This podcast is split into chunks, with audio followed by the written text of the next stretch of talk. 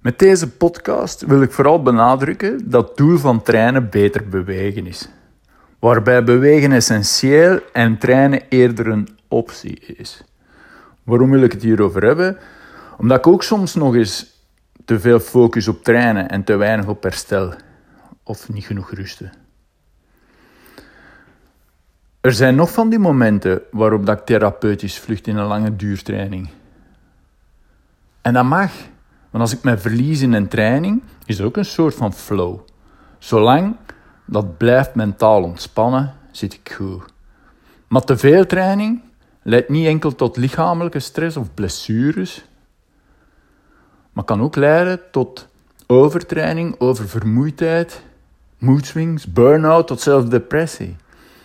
Dus belangrijk dat we dat weten. Oké, zover zit ik al. Dus trainen is een optie, bewegen is essentieel. Dat idee erachter is trainen om optimaal te bewegen. Dus trainen om optimaal te bewegen. Ik heb daar een definitie voor opgesteld.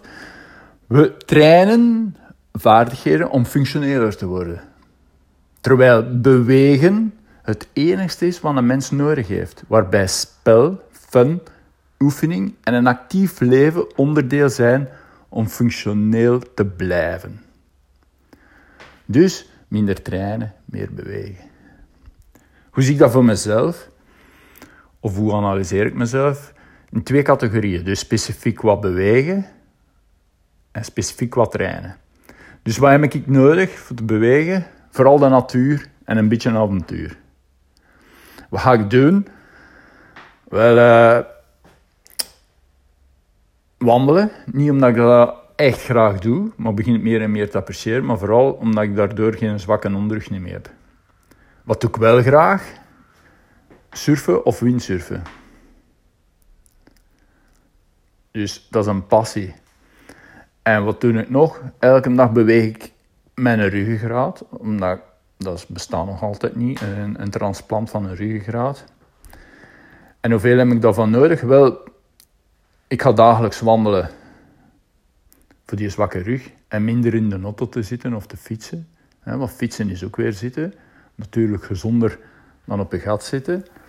Dagelijks hangen voor mijn, mijn ruggengraat, spinal waves en floor flow.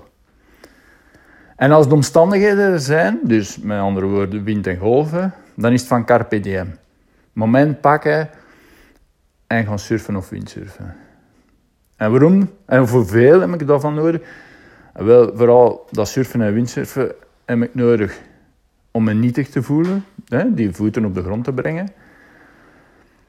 En het geeft mij ook een excuus, het is een passie, adrenaline rush, maar het geeft mij ook een excuus om te trainen, om te blijven bewegen. Dus specifiek qua trainen, wat heb ik nodig? Ja, cardio, dus die basisuithouding en zelfs weerstandsuithouding.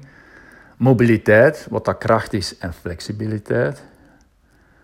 En wat, wat ga ik dan eigenlijk, welke vaardigheden ga ik daarvoor gebruiken om beter te bewegen? Dus meer pushen, pullen, ook die grip, want ik moet mezelf vasthouden. Lenigheid, sportspecifiek techniek, zeker bij het windsurfen, dat is een technische sport, maar zelfs bij het wandelen. Hè. Uh, en uithouding. Hè. Dus hoeveel keren ga ik dat doen? Je weet, consistentie beats intensity. Dus ik ga vier keer per week maximum 25 minuten aan, aan gymnastiek doen en een beetje krachttraining. Dus gymnastiek is dan met mijn lichaamsgewicht en krachttraining is barbell, de basisoefeningen uh, gelijk van de crossfit. Maar maximum mm, 1,5 lichaamsgewicht. En dan drie keer per week probeer ik te flexen. Dat duurt ongeveer 25 minuten. Twee keer per week cardio. Nou, of dat dan nu lopen of fietsen is, maakt niet uit. Uh, en uh, één keer per week sauna. Dus dat is heel specifiek omkaderen wat dat een ideale week qua training eruit ziet. Maar elke dag zoveel mogelijk bewegen. Van wandelen tot extreme windsurfen. Het maakt niet uit. Nu wees ook realistisch en luister naar je lichaam. Als je niet gewoon zit om te bewegen, dan ben je een beginner. Ga dan eerst drie maanden aeroob bewegen. Ja, ik heb da daarover een artikel geschreven. Train je basis met zuurstof om sterker en sneller te worden. Check het uit op de generalist. Maar ook opgepast met aeroob trainen. Ik heb daar een micropodcast. Mannen zijn geen fuck meer waard. En dat gaat eigenlijk over uh, dat lang aeroob trainen gaat maken dat je cortisol piekt. piekt hè? En dat heeft een invloed op je testosteron, bloeddruk en op je orgaanvet. Dus ga daar zeker in luisteren. Bedankt voor de aandacht.